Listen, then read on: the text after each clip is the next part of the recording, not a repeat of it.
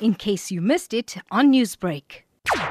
On Tuesday, called to Virginia Main Beach. Are reports of a bather that was noticed to be in distress. A search was continued for several hours and eventually culminated in the body being found approximately one kilometer down the beach. The victim is a 29 year old male believed to have drowned while swimming off of Virginia Beach. Any idea around the circumstances surrounding his drowning? At this stage, the circumstances surrounding the incident are speculative. However, he was at the beach with a few of his friends when he decided to go for a swim.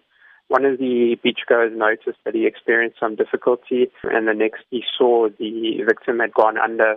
When emergency personnel arrived on scene, they battled to locate the body. As a few hours later, the, the body was found a few kilometers down off the shore. The, the gentleman had drowned and was confirmed deceased on scene by paramedics. Did the man sustain any other injuries? No other injuries were noted. However, that will all form part of the South African Police Services investigation. Um, the necessary uh, medical legal mortuary team will conduct their investigations and a, a full report will be made available to the police.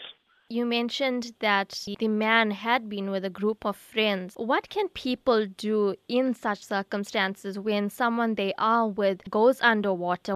Often the, the, bystanders or the family or friends of a victim in a drowning, the, the natural thing that they assume that they should be doing is running into the water and trying to save them themselves. Um, and and the, the thing that we need to reiterate is that unless you are rescue trained, and you have the necessary equipment to prevent yourself from becoming a victim, all you're doing there is putting yourself at risk. And often that's where we see secondary drownings.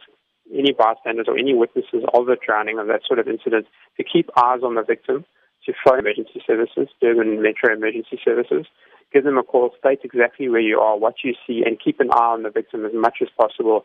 Newsbreak, Lotus FM, powered by SABC News.